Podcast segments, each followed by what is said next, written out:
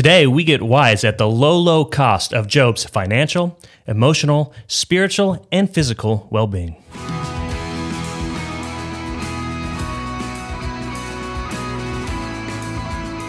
Welcome to Daily Gospel, equipping you to know God through His Word and His Son, Jesus Christ. My name is Keith, and this is Brandon, and we are pastors at Gospel Community Church here in Santa Cruz, California. Welcome, like, subscribe, comment, and uh, help us out. And uh, welcome for welcome to Daily Gospel today. Yeah. So- Yeah. I think I think for those who are because a lot of people say they listen on Spotify. That's probably most people listen listen on Spotify. Oh yeah. So I'm like, what do they what do they do on Spotify? I guess Um, they a fo- switch. They They, they switch platforms to YouTube, to YouTube, and then they to- like yeah, just, to like, the subscribe, comment, follow. Um, they can also listen to. Uh, I'm sure they already have, but the Gospel Community Worship, which is amazing. Oh, it's You pretty know, great. someone asked me the other day, like, "Oh, what kind of music do you like?" And I'm like, "I just listen to that album on repeat. That's all I do." Yeah, do you do you remember these? Do you remember those things? everything. They're round and thin, plasticky. They're called CDs. Do you remember those? Uh, I think so. Is that like a record? It's kind of, but it's a little newer. Anyway, our church actually decided in wisdom to make a bunch of those, Mm. and so by chance, my car still has one of those ancient CD players, and so we just put it in, and every time we get in the car, it's just on. Oh, I have one of those too, actually. Yep. CD player in my car. Yeah, so you can take that plastic disc and put it in there, and it actually plays music. Dude, my car is so old that the CD player did not come standard. like I had to buy the CD player.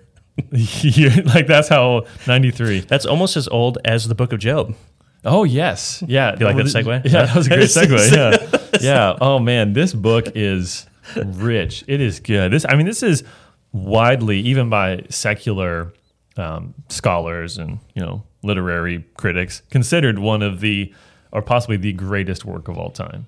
Oh, So obviously we're going to Totally agree. You know, the whole Bible is the greatest work. The- Uh, the all- greatest, the but, greatest. But there's just something about this that, for how old it is, um, the beauty and the relevance of this text Mm-hmm. is amazing. Even if you're not a Christian, you have to see that. But really, I mean, you don't get the message of the book unless you understand the God of the Bible and Jesus Christ. right. I mean, it's just going to lead us straight to the work of Christ in the gospel. So Right.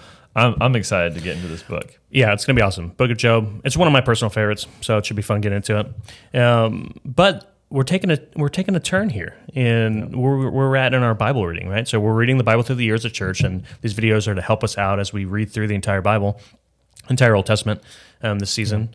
Uh, but we're we're getting into a different kind of literature. So what are we looking at here? Yeah, so we've we looked at the first five books of the Bible, which were the called the Pentateuch, Yep. all written by Moses. Yep. They lay out. I mean, they're historical books. They start from creation in Genesis, and then they go on to give the law. Um, they're often referred to Wait, as Genesis one and two isn't poetry. No, one? it's it's, historical. Oh, yeah, wow. Maybe a different video for a different time. We've done we've done some stuff on that. Yeah, I we have. Um, yeah, so it's it's a history of the world and the establishment of Israel, and it's the um, the law, the law of God. How do you worship Him? How do you approach Him? If you're in ancient Israel, which obviously has a lot to show us even today. We looked Mm-hmm. through that, and then we got into what what are called the historical books in our Bible, which are everything from Joshua up through Esther. Right, that was the last book we we, we read through. So so five books to start, then twelve historical books, and now we're going to have five poetry books, mm-hmm. wisdom books is mm-hmm. really a, a better way of putting it. The Yeah. wisdom literature Right. of ancient Israel. So the, uh, the, now the whole idea of the wisdom literature is obviously to pursue and seek wisdom. Mm-hmm. So they give us a way to to know God and to uh, take wisdom, which is a big question, right? Is what is wisdom? Right. Yeah. Well, obviously, it's it's different from knowledge in the sense that just a simple definition would be wisdom is knowledge that's applied properly. So mm-hmm. knowing how to take the knowledge that you have and apply it, and really, wisdom is about living life well. Right. And and and it's it has you know there's a secular aspect to it, I guess you could say, but really all wisdom resides in God Right. and comes from Him.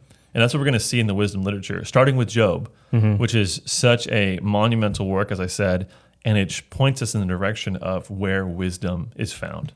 Proverbs is going to draw that out. Proverbs is more of the nuts and bolts, the very simple, straightforward stuff. Job and Ecclesiastes, which kind of surround Proverbs, are um, are going to get into more of the nitty gritty of life. The Yeah. when the rules don't work kind of stuff. Yeah, I feel, I feel like it's like the bigger view of wisdom and and yeah, the bigger picture of, of that whole uh, concept. But I, th- I feel like Proverbs is kind of like how to. It's almost like the application, you know, or what it looks like. You know? Yeah. So Yeah.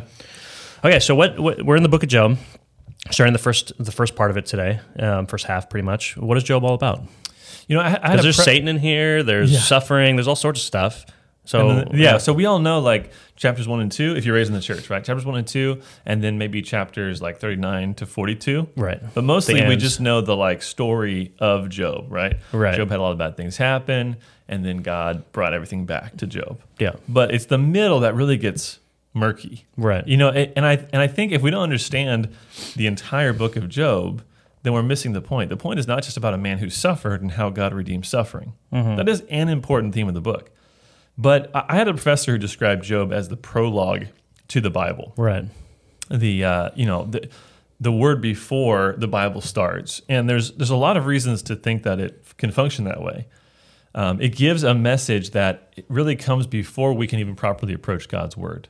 Now, I'm not saying if you've read the rest of the Bible before Job, it was a waste. I'm just saying this gives us an understanding of what wisdom is all about. Where can we get wisdom? Where can we find wisdom? Where can we find truth to help us understand our lives Right. and apply that in a way to live rightly? Right. How can we understand? Is it through um, studying history? Is it through studying science? Is it through studying ourselves. Yeah, is Yeah. it through looking inward? Is it through Yeah. philosophy, things like that? And the answer is all of those in the book of Job are incredibly limited, Right. But God's word is not. So Job is all about pointing to the revelation that we need from God. Hmm. Yeah. Amen. So, so this, this is a very there's a lot of technical issues with this book because it's very difficult for scholars to to translate. There's a lot of tough language in it. is that because it's you know poetry? You know. Yes, I, I think I think the better reason is because there's so much in it that seems archaic. So different phrases, different words that they just don't know how to how to interpret. Now the the main message is very clear, but some of the nitty gritty is tough. So some people say this book was written in the time of Solomon. That like, it's, yeah. you know obviously it's in that wisdom era, um, but all the strange phrases and the archaic language have led some scholars to believe it was actually written closer to the time of the Pentateuch. Yeah, Moses, right? Yeah, so around Moses' time. Now, definitely the setting seems to be in the time of the patriarchs, so pre Moses by Right. a few hundred years. This seems to be around the time of, of Abraham. So, uh, uh, th- th- some of the reasons for that are Job, we see at the beginning, Job is offering sacrifices. I see. That would be very, very odd, um, and it would be very, very sinful because it'd be from the Levites, was right? yeah, if it was post Moses. Yeah. Because they had specific stipulations you offer at the on the altar at the tabernacle, nowhere else. right. So it it has to be earlier Mm-hmm. than Moses, it would seem. And Job is not Jewish. So we don't know where uh, this land of Uz is, Mm-hmm. but we can be pretty sure it's not in the promised land because the promised land is laid out in, in detail in the, in the book of Joshua. So we don't see this here. It's it's definitely not in the land of Canaan. So that makes us think it, it's you know, and that I think is encouraging for us Gentiles. This is about a guy who was righteous before God and who gains access to wisdom from God. And it reminds us that the scope of the Bible is not just the Jewish people. That's kind of all we've been focusing on since Genesis chapter 12 Right. is the Jewish people. But Job reminds us that God's purpose is beyond that. So it seems like because he's not Jewish, everything after Abraham is focused on the Jews. So it seems to be around the time of Abraham or, or before. Yeah, makes sense. So we can't be certain about that, but that's why that's part of the reason why you know my professor said this is probably the prologue to the Bible in a sense. yeah, and uh, so why would they put it in the middle of the Bible? Um, well, because it's about wisdom, Right, So it's so it's with the with the wisdom books. books. exactly. Yeah. Yeah. So um, and of course we start with creation and all that. There's a logical Right. flow of the historical books. Right.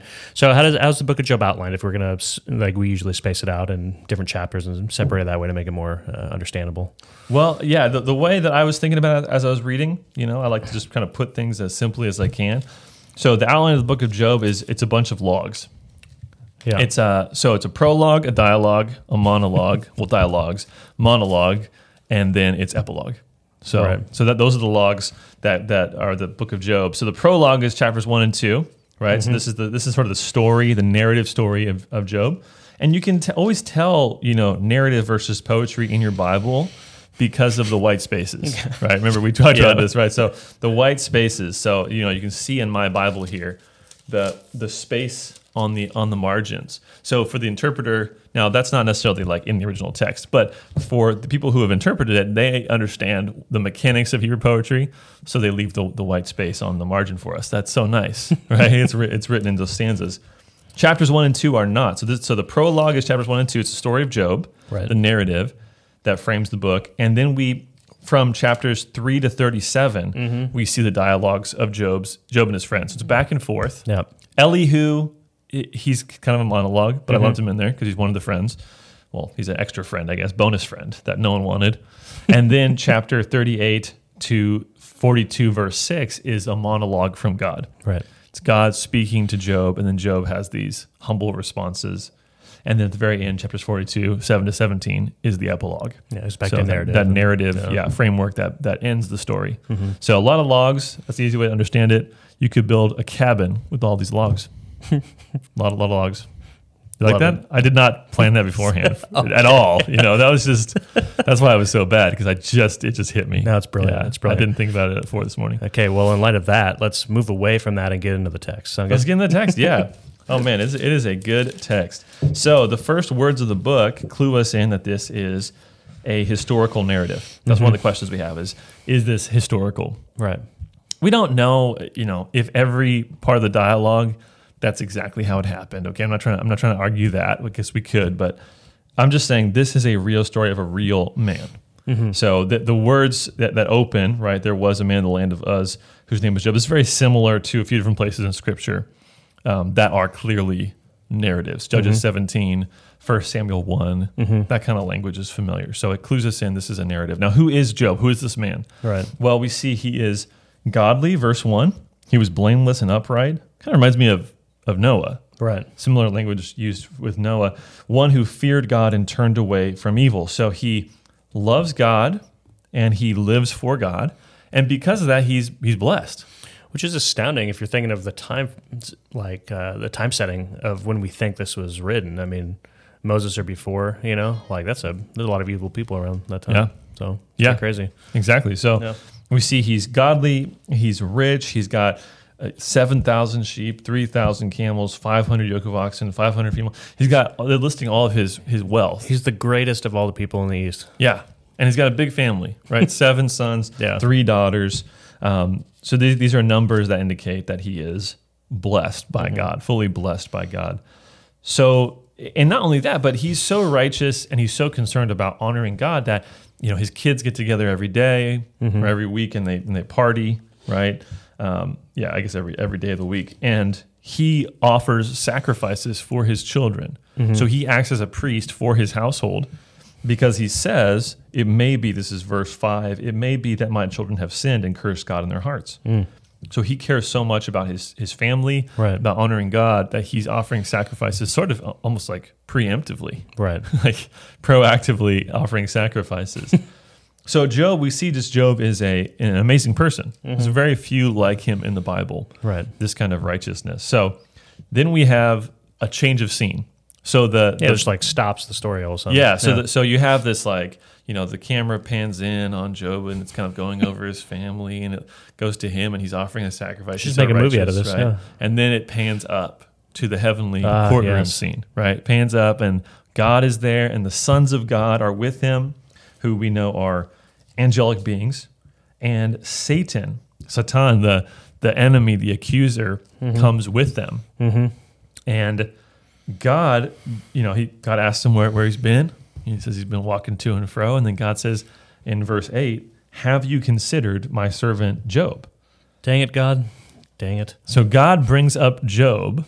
so we see at the very beginning, God's in control of this. Right.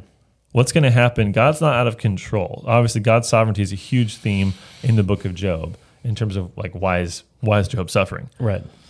So he brings him up, and then he says, you know, there's none like him. He's blameless and upright. He fears God, turns away from evil. And then Satan in verse 9 challenges God. It says, Does Job, I almost said Job. That reminds me of Oh. Mission Impossible. We'll get to that later. Does Job fear God? You know what I'm talking about. Yeah, like I want to keep, for his job. yeah, I want to keep the, the cultural references really relevant. know. And, and, and pretty you know, obscure for yeah, culture. uh, early '90s, you know, uh, yeah, Mission Impossible. Go watch films. Mission Impossible, Tom Cruise. Um, maybe it's a recommended movie. Maybe I just not. I got to say this right now. Okay, so I, one of my favorite films when I was a kid was Mission Impossible. Like I don't know when I was a preteen or whatever. Love Mission Impossible, and but like the whole the whole plot of the movie hinges upon this job 314. Do you remember this? Yes, yes. So, so basically, it's like Tom Cruise is sitting there at his computer trying to figure out what is Job 314? Like, what, what is this? And then he looks up and sees a Bible and he's like, "Ah, the Bible. And so he opens Job 314 and the verse means nothing. It totally doesn't fit anything in the movie. And then he goes on, guy, right? he goes on like these like these like internet Bible boards and is looking for a guy named Job and happens to find him. And then that like cracks the case. It makes no sense at all. It always bugged the heck out of me. But anyway, I just I always think of when I read Job 3, 314, I always think of that. Um, Well, we, we got to be sure to read when we get to chapter three. yeah. Not- uh, so where were we? That was not important at all. Chapter one. So And so God gives Satan permission, challenges. Yeah, Satan saying- challenges God, and God says, "Okay, I'm going to give you permission to attack Job, to take away all he has, but don't touch his life." Mm-hmm. Right. So we see God's God's sovereignty even over Satan. He's Right. in control of this ancient serpent. Yeah. that'll come to, into play later in the book. Um, so what happens? Well, you might know the story, but the, the the kids of Job were hanging out and everything was nice and idyllic, and all of a sudden a messenger in chapter one, verse fourteen, comes to Job and says, Your your oxen were doing their thing, and all of a sudden these you know foreign armies came and fell upon them, mm-hmm. fell upon them, Yep. and took them and killed your servants, and I only I have escaped to tell you. Hmm. And then the next servant comes. While that guy is still speaking, another servant runs up and says, I was we were taking care of your sheep and fire fell from heaven and just eradicated the sheep. It's just like a massive barbecue. And and everyone died except for me. I I only have escaped to tell you, right? And it's like, whoa, this is what are the odds? And then that guy, before he's done speaking, another servant comes up and says, The Chaldeans raided us and took all the camels and killed all the servants, and only I have escaped and and uh, and then we see so so the the armies have fallen upon the the you know his possessions. The fire of God has fallen from heaven. Same verb is used, mm-hmm. and then we see the same verb used in reference to his children. So his children are in the house, and a wind comes, and it the entire house falls down Yep. it's just falling, falling, falling.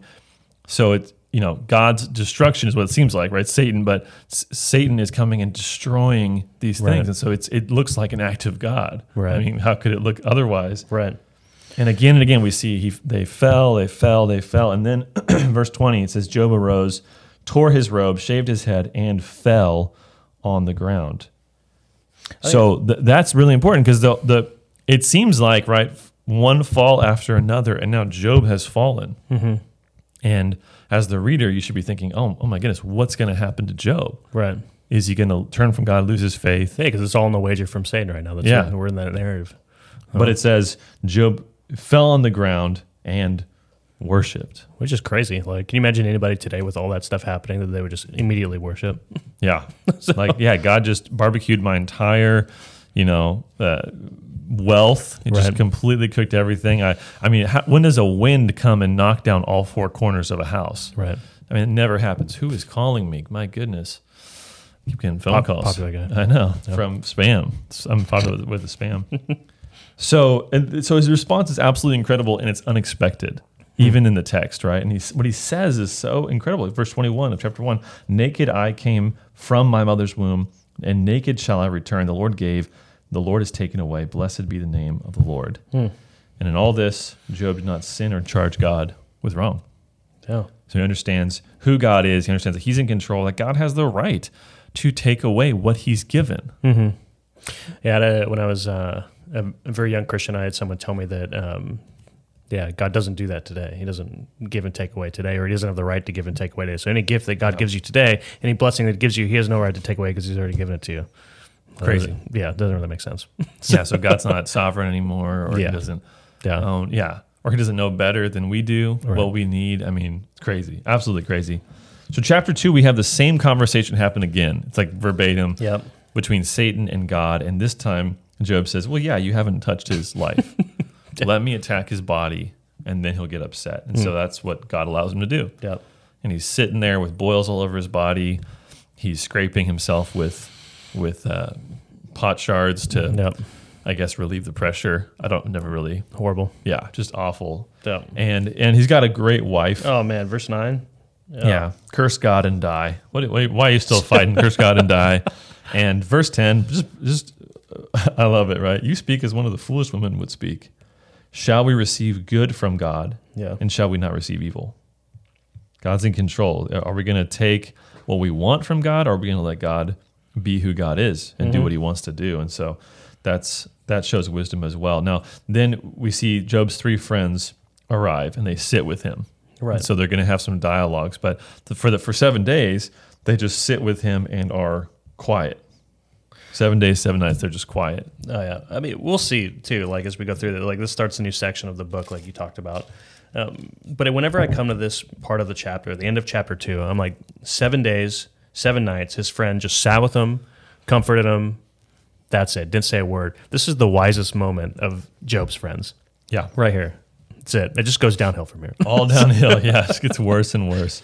And by the end, it's pretty crazy what they're saying to him. Oh, without um, doubt. Like I couldn't imagine like saying that to someone. Like, Yeah. it's just like I'm sure we do it in our own ways, and like as we sin and counsel and stuff. But this is it's pretty crazy. Yeah. So basically, what you're going to have in the dialogues now. So chapters three to thirty-seven is a new section. It's the bulk of the book, and it's these dialogues between Job and his friends. What you have is really wisdom put on display. So mm-hmm. you have his friends who are wise men. Right. And we'll make fun of them, and Job will too. But these are smart guys. Mm-hmm. These are guys who are great men of their day, and they're trying to approach this this problem with, of, with Job's suffering from different angles, but they're not seeing it from God's perspective. Right. They're lacking crucial information, mm-hmm. and Job is pointing out the insufficiency of their arguments and uh, pointing to his desperate need, Yeah. uh, which we'll look at. So, chapter three is just he comes out and just says, "I hate my life and wish I'd never been born." Right. I mean, he's he's depressed. No no surprise there. He is in a really dark place, and so luckily he's just got some great friends who are going to pep him up Mm-hmm. uh, and help him out here with some with some great wisdom. So Eliphaz, miserable comforters, I think they're called. yeah. So, so with all of them, what you have is you have the the basic argument is this theology of retribution. We've talked about that before. So Yeah. So all of his friends are basically saying, here, you know, you've basically done, if you've received be- evil from God or bad from God, then you must have done something bad. right. That's their basic uh, understanding of theology. Now, there's there's some truth in this. We've seen it in Deuteronomy 27, 28. Hey, if you break the covenant, you're going to be destroyed. Or in the book of Proverbs, we'll see that too. Do good things, you prosper. Do bad things, you suffer. There's some truth to this, but it doesn't apply to every single situation Right. there- there's there's much more, uh, dare I say, nuance in the world than something as direct and simple as that. It's not it's not a you know uh, vending machine where you put in a coin, you get something out. Or karma or whatever. Yeah. Yeah. So so it's so basically they're, they're not they're not just making the same argument over and over. They're making the same basic argument, which is you know Job, you're bad, don't be bad. But there's there's a lot more detail to it. So we'll look at a little bit. I mean, we can't get into it in much depth, but we'll look a little bit at some of the, the nuance here. So Right. so chapter four and five. This is Eliphaz's first speech. So Eliphaz the Temanite is his first friend, and what happens in these speeches is Eliphaz will speak, then Bildad and Zophar, and then and Job will respond to each one, and then Mm-hmm. Oh, there'll be a second cycle and then a third cycle. We have to read 314 really quick. 314. Oh, 314, yeah. Or Mission Job Impossible. 314. This is this is This what is- cracked the whole case. Do you want to read it? Oh yeah, Gen- or I mean uh, Job three fourteen. With kings and counselors of the earth, who rebuilt ruins for themselves. There, that's it. Tom Cruise cracked the case. That's it. Mission Impossible. Clearly, that's the whole that's the whole key. Okay, Yeah. enough, enough sidetracking. Chapter four. Eliphaz. So but yes, we're gonna have these different speeches, three different um, series of speeches with responses, and uh, and then they end. So chapter four and five. This is Eliphaz's first speech. So Eliphaz makes this argument in verse seven. That's really important. He says, "Who that was innocent ever perished? Yeah, verse seven. Yeah. Yeah, or were the upright cut off? Right. Yep. As I've seen those who plow iniquity and sow trouble reap the same. So he's making sort of a basic a historical argument. Mm-hmm. Look, look in history. When has a, a a good person suffered or a bad person, you know, gotten good? I can name a couple. Yeah, it's like well, Job's going to respond to that, but he's trying to appeal to history and say this is this is Right. why. And he also appeals to theology, verses twelve uh, through eighteen. He talks about this spirit that came to him. He had a vision. A spirit approached him, and the spirit said, "Can a mortal man be in the right before God? Can a man be pure before his makers maker?"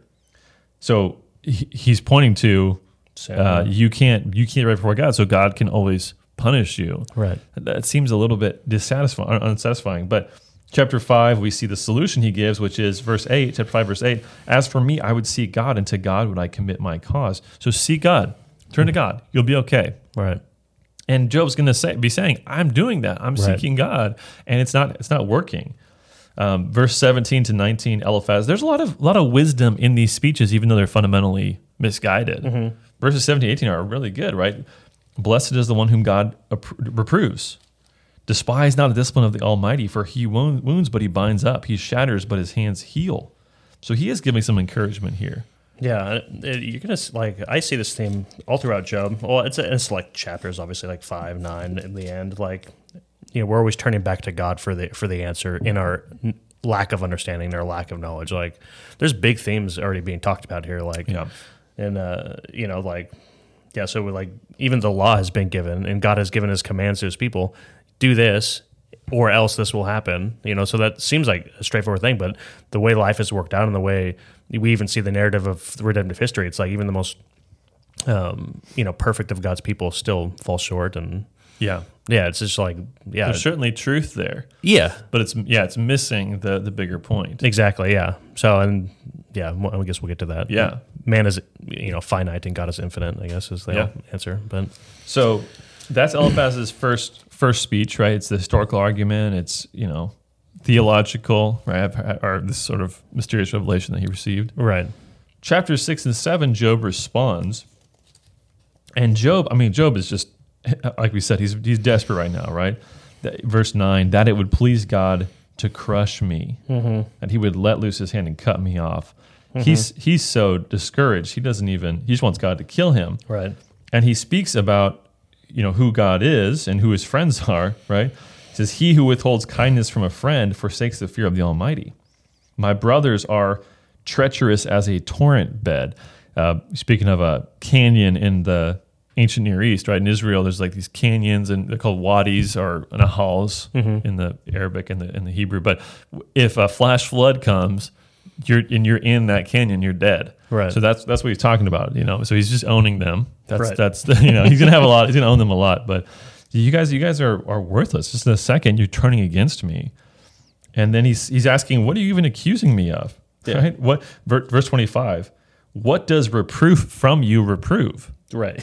So great, you're reproving me with, for what? Yeah, you're 24. Teach me, and I will be silent. Make me understand how I've gone astray. Oh yeah, I'm listening. I'm listening. You have, but you have nothing. You're just assuming something about me.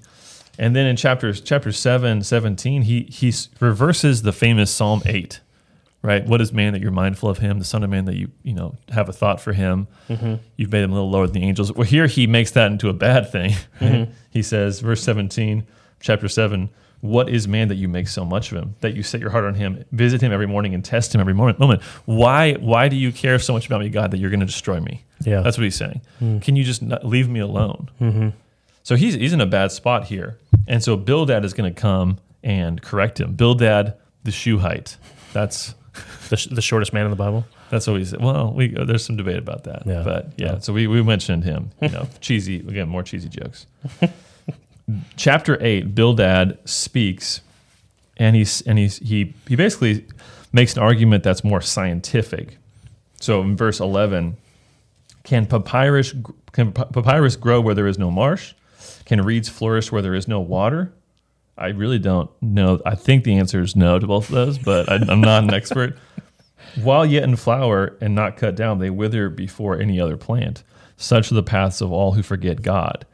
So his his argument is here one of cause and effect, right? It's look, th- this is how things work in the natural world. World, therefore, cause and effect in your life as well. Right? Yeah, you've, you've, you've received bad things, therefore you must have done bad things. Yeah, which is essentially the same message as from before. right? Yeah. If a reed is growing, it must be in the marsh, right? Or Right. Whatever. That that's just how it works. So if you got evil coming out of your life, it must be because you're bad. Right. So it's a different different angle on the same basic argument. I mean, Right. you, you hear kind of stuff in the New Testament. You know, a good tree or a bad tree cannot bear good fruit. You know. Yeah. So Yeah, so it, stuff. it, it kind of makes sense, Yeah. but it's just missing some crucial information that only God can reveal. Right. So, um, so that's his argument. And then in chapter nine, Job has a great response. Mm-hmm. Right in verse two, he says, Truly, I know that it is so. But how can a man be right? How can a man be in the right before God? He's quoting what Eliphaz said Right, in exactly. chapter four. Right? Says, hmm, oh, so you're saying I should do this and then I'll get good. But Eliphaz just Right. said the opposite. Yep, owns him again. So he's he's turning them against each other. Yeah, um, really really brilliant. And that's the thing is that human knowledge will often contradict with other sources of human knowledge. This happens all the time. I would say it always contradicts. Yeah, there's always some tension that doesn't make any sense, right? Oh, science says this. Well, what, what about history? What about philosophy? What about, there's different ways of looking at things, and they all they all come up short right. if you're without God. So, and then and then Job is essentially, you know, verses 14 and 15, mm-hmm. he's asking, "How can I appeal my case to God?" Right. And this is going to be a growing tension in the book. That's very important to understand. He's he's saying, "How can I answer him? Choosing my words with him, though I'm in the right, I cannot answer him. I must appeal to, for mercy to my accuser." It, it blows my mind that he knows like he knows that he is righteous to some degree. He knows he's like not perfect, you know, the whole idea of like just imputed righteousness or like if he's perfect or not. But he knows he's like a faithful, godly man. Like God knows that. He knows that, but everyone from the outside doesn't know that, right? Yeah. So So he wants to plead his case. He wants to argue before God, and and, he's, and this tension is brought out in chapter nine, verses thirty-two to thirty-three. He says, "For I'm not a man." Or sorry, for he is not a man as I am, that I might answer him, that we should come to trial together. There's no arbiter between us mm-hmm. who might lay his hand on us both. Mm-hmm. So this is what he's longing for. He's saying, I need somebody who can argue my case for God because I can't approach him because I'm finite. Right. And I'm uh, he's gonna you know what can I ever say to defend myself when he is so mighty? So I need someone who can stand between us, who can put a hand on us both, who can put a hand on the divine and on the human. This is, I mean, incredible insight from Job right. he's realizing there's something that's lacking in the human experience because of how broken the world is, and that can only be resolved through someone who can stand between God and man. So, so more on that later. And then in, in chapter ten, um, verse eight, we see the same. He goes back to the same idea, right? Your hands have fashioned me and made me, and now you've destroyed me altogether. He's he's deep in in depression. So Zophar speaks, and Zophar, I kind of see him as more of like the philosophical approach. Interesting. He's, he's, he's more philosophical. Um, he's not the same as Eliphaz or, or Bildad, but he's speaking to, well, first of all, he says in verse 6 God exacts of you less than your guilt deserves. It's kind of, I mean, it's, it kind of reminds me of Ezra chapter 6, Right. right? Where, or chapter 9, verse 6, where Ezra prays this prayer of, you know, we've gotten, we've gotten less punishment than we deserve. right. Um, so that that's kind of interesting. But he says, verse seven, can you find out the deep things of God? Can you find out the limit of the Almighty? Well, th- w- w- you know, it's kind of like the freshman philosophy major, right? Like, well, how do we even know anything? How do we know we're not in the matrix? How do we? Um, it's a good, good question, but it's very dissatisfying Right. there has to be an answer here. How do I get to the answer? So he's pointing out a true thing, but not necessarily very helpful. So Job responds in, in chapters 12 to 14. This is a really important section here. So, first of all, he has to own them a few times. So, chapter 12, verse 2, he says, No doubt you are the people, and wisdom will die with you. Just, the sarcasm is so great, right? Man, you guys are just so wise. Who's ever going to be able to, to follow you guys? Um, and then in chapter 13, verse 5, right? This is my favorite. Chapter 13, verse 5. We should use this one a lot more. Oh, that you would keep silent and it would be your wisdom. Like I said, for seven days, it's the wisest these guys have ever been. oh, man. You guys, if you were just, if you just shut your mouth, everyone would think that you're way smarter, yep. uh, which is also said in Proverbs quite a few times. But They probably uh, yeah, seventeen or something. I love it, right? He's, he's calling them out. But what he points to in these chapters is important, right? He says he he's pointing to increasingly that God is the source of wisdom. Mm-hmm. Chapter 12, verse 13. With God are wisdom and might. Right. He has counsel and understanding. Mm-hmm. Verse 16. With him are strength and sound wisdom. God is the one who is wise. So we depend on him. So we're lacking something here. Hmm. He's already acknowledging what his friends don't fully acknowledge. Right. You know, I guess Zophar kind of acknowledged that.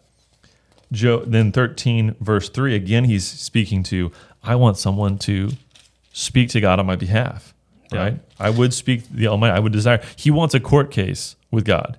He wants to come before the court and, and argue his case. Yeah. I, another own, I just have to bring up 13.4. As for you, you whitewash with lies, worthless physicians are you all. That's great, man. Thug Life Job edition. yeah. That's great. Great stuff. And but but throughout this, Job keeps you know he, he goes into depression. He comes uh, into like incredible faith though like chapter 13, verse 15 is just one of the most amazing statements he has. He says, Though he slay me, I will hope in him. Mm. Yet I will argue my ways to his face. Even if God abandons me, I don't have any other hope than God. Right. That's all I have. Yeah, amen. So even if he kills me, where else am I going to look to? Job, I mean, Job, he gets it. Right. He does. He gets a lot, of, a lot of who God is. Yeah, you see that. I mean, that has to be our posture in suffering. Like I know this isn't the main theme of the book, but that that has to be, and you see it through yeah. all the faithful men in the Bible have been like that too. I mean, all pe- all faithful people in the Bible have been like that. You, you see it in Daniel, you see it in the apostles. This is the posture that we have to have. God, we know you can fix this, but we're asking our case, but we trust you. Absolutely, so. absolutely. That I mean, that's the heart of, of wisdom. And then we see, we'll just kind of finish in chapter 14 here. Chapter 14, we see he's speaking about where you know where does hope lie? What hope mm-hmm. do I have? So in verse seven, he says, "There's hope for a tree if it be cut down, that it will sprout again." Mm. If a if a tree is destroyed, there's hope for new life. Mm-hmm. And he says, verse ten, "But a man dies and is laid low, man breathes his last, and where is he?" Mm. Verse twelve: If a man a man lies down and rises not again till the heavens are no more, he will not awake. Verse 14 If a man dies, shall he live again? Mm-hmm. So he's, he's seeing the problem here, which is there's something that's, that's laid out in nature of this idea of new life springing out of death. And yet for humans, we don't see that. Right. There has to be some sort of resurrection, is what he's saying. Mm-hmm. And he'll get back to this in chapter 19. We'll see that next week. But there there has to be new life that can come out of death. Hmm. Otherwise, Job has no ultimate hope. Right. And that's so that's where we're going to end today. That's what that's the tension that's left at this point in the book of Job. Mm-hmm. Job wants an arbiter, he wants a mediator, and he also needs hope of the resurrection. Yeah. Yeah, amen. Yeah, I really I even like the end of 14 where he's just declaring, you know, the sovereign, you know, uh, eternal aspects of God and his character, right? Yeah. So you will prevail forever against him, and he passes. Uh, you change his countenance and send him away. And it's just talking about the sheer power that God alone has to know all things and to be in control of all things. And yeah, what a way to put us in a mindset to to actually have a proper perspective on God. And yeah, it's crazy. Absolutely. So Absolutely. how does the how does the gospel connect to this? I mean, we're not going to go really far in depth with it, but yeah, uh, yeah. I bet a lot of you already have caught on. Right. already figured this out. You're, you're thinking Okay, Job 933. If only there could be someone who could lay a hand on God and on man. If only somebody mm-hmm. could come between. Some mediator. Yeah. yeah. No. It would be ideal if he were actually God and mm man. Right. That would be the best situation because then he would know how to resolve that gulf, that, that massive gulf between God and man. Mm-hmm. He would know how to communicate uh, on God's behalf to man and on man's behalf to God. Right. He could be a priest, a mediator. Right and of course, I mean, just sets up so clearly for the work of Christ, right? Who is all of that, right? I mean, perfectly. He is the one who can lay a hand on on both, can be between God and man, and can bring together and fix what is broken in that relationship. Yeah, and not only a mediator, but he also deals with life and death, right? Oh. Yeah. Oh. Absolutely, yeah, and so that's the second thing that we see this this idea of the resurrection. That Job, at this point in the Bible, there's no, I mean, he doesn't have probably any sort of written scripture. Yeah. Uh, if this really is the you know written time of Abraham, this is the first thing being written. He has some oral mm. tradition, but he doesn't. They definitely don't understand resurrection at that point. Right. That's not fully revealed really until the New Testament.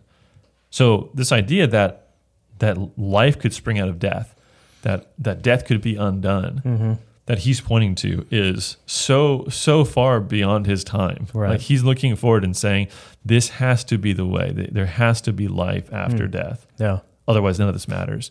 And that's exactly what's true, right? I mean, Jesus Christ not only died on the cross to be that mediator between us and God, to pay the price for our sins, to cleanse us, right. but he came back to life to guarantee to us a, a resurrection life of our own. That that death would be undone and that we could stand before God in the flesh. Yeah. So yes, I mean this this sets up just perfectly for the work of Christ and for the gospel message that we focus on. Yeah, amen. I I love how the wisdom, even in the wisdom literatures, you can start to see, you see the need for God to come as mediator and savior to resurrect us, and you, you even even down to simple application to our life. The wisdom literature is awesome. So Yeah, I think it's going to help us a lot to understand how we should live and you know how we should look at God and know ourselves. So That's right. Well, that's all we got for today, and we'll tackle the next half of the book of Job next week. Thanks for joining us for Daily Gospel, equipping you to know God through His Word and His Son Jesus Christ.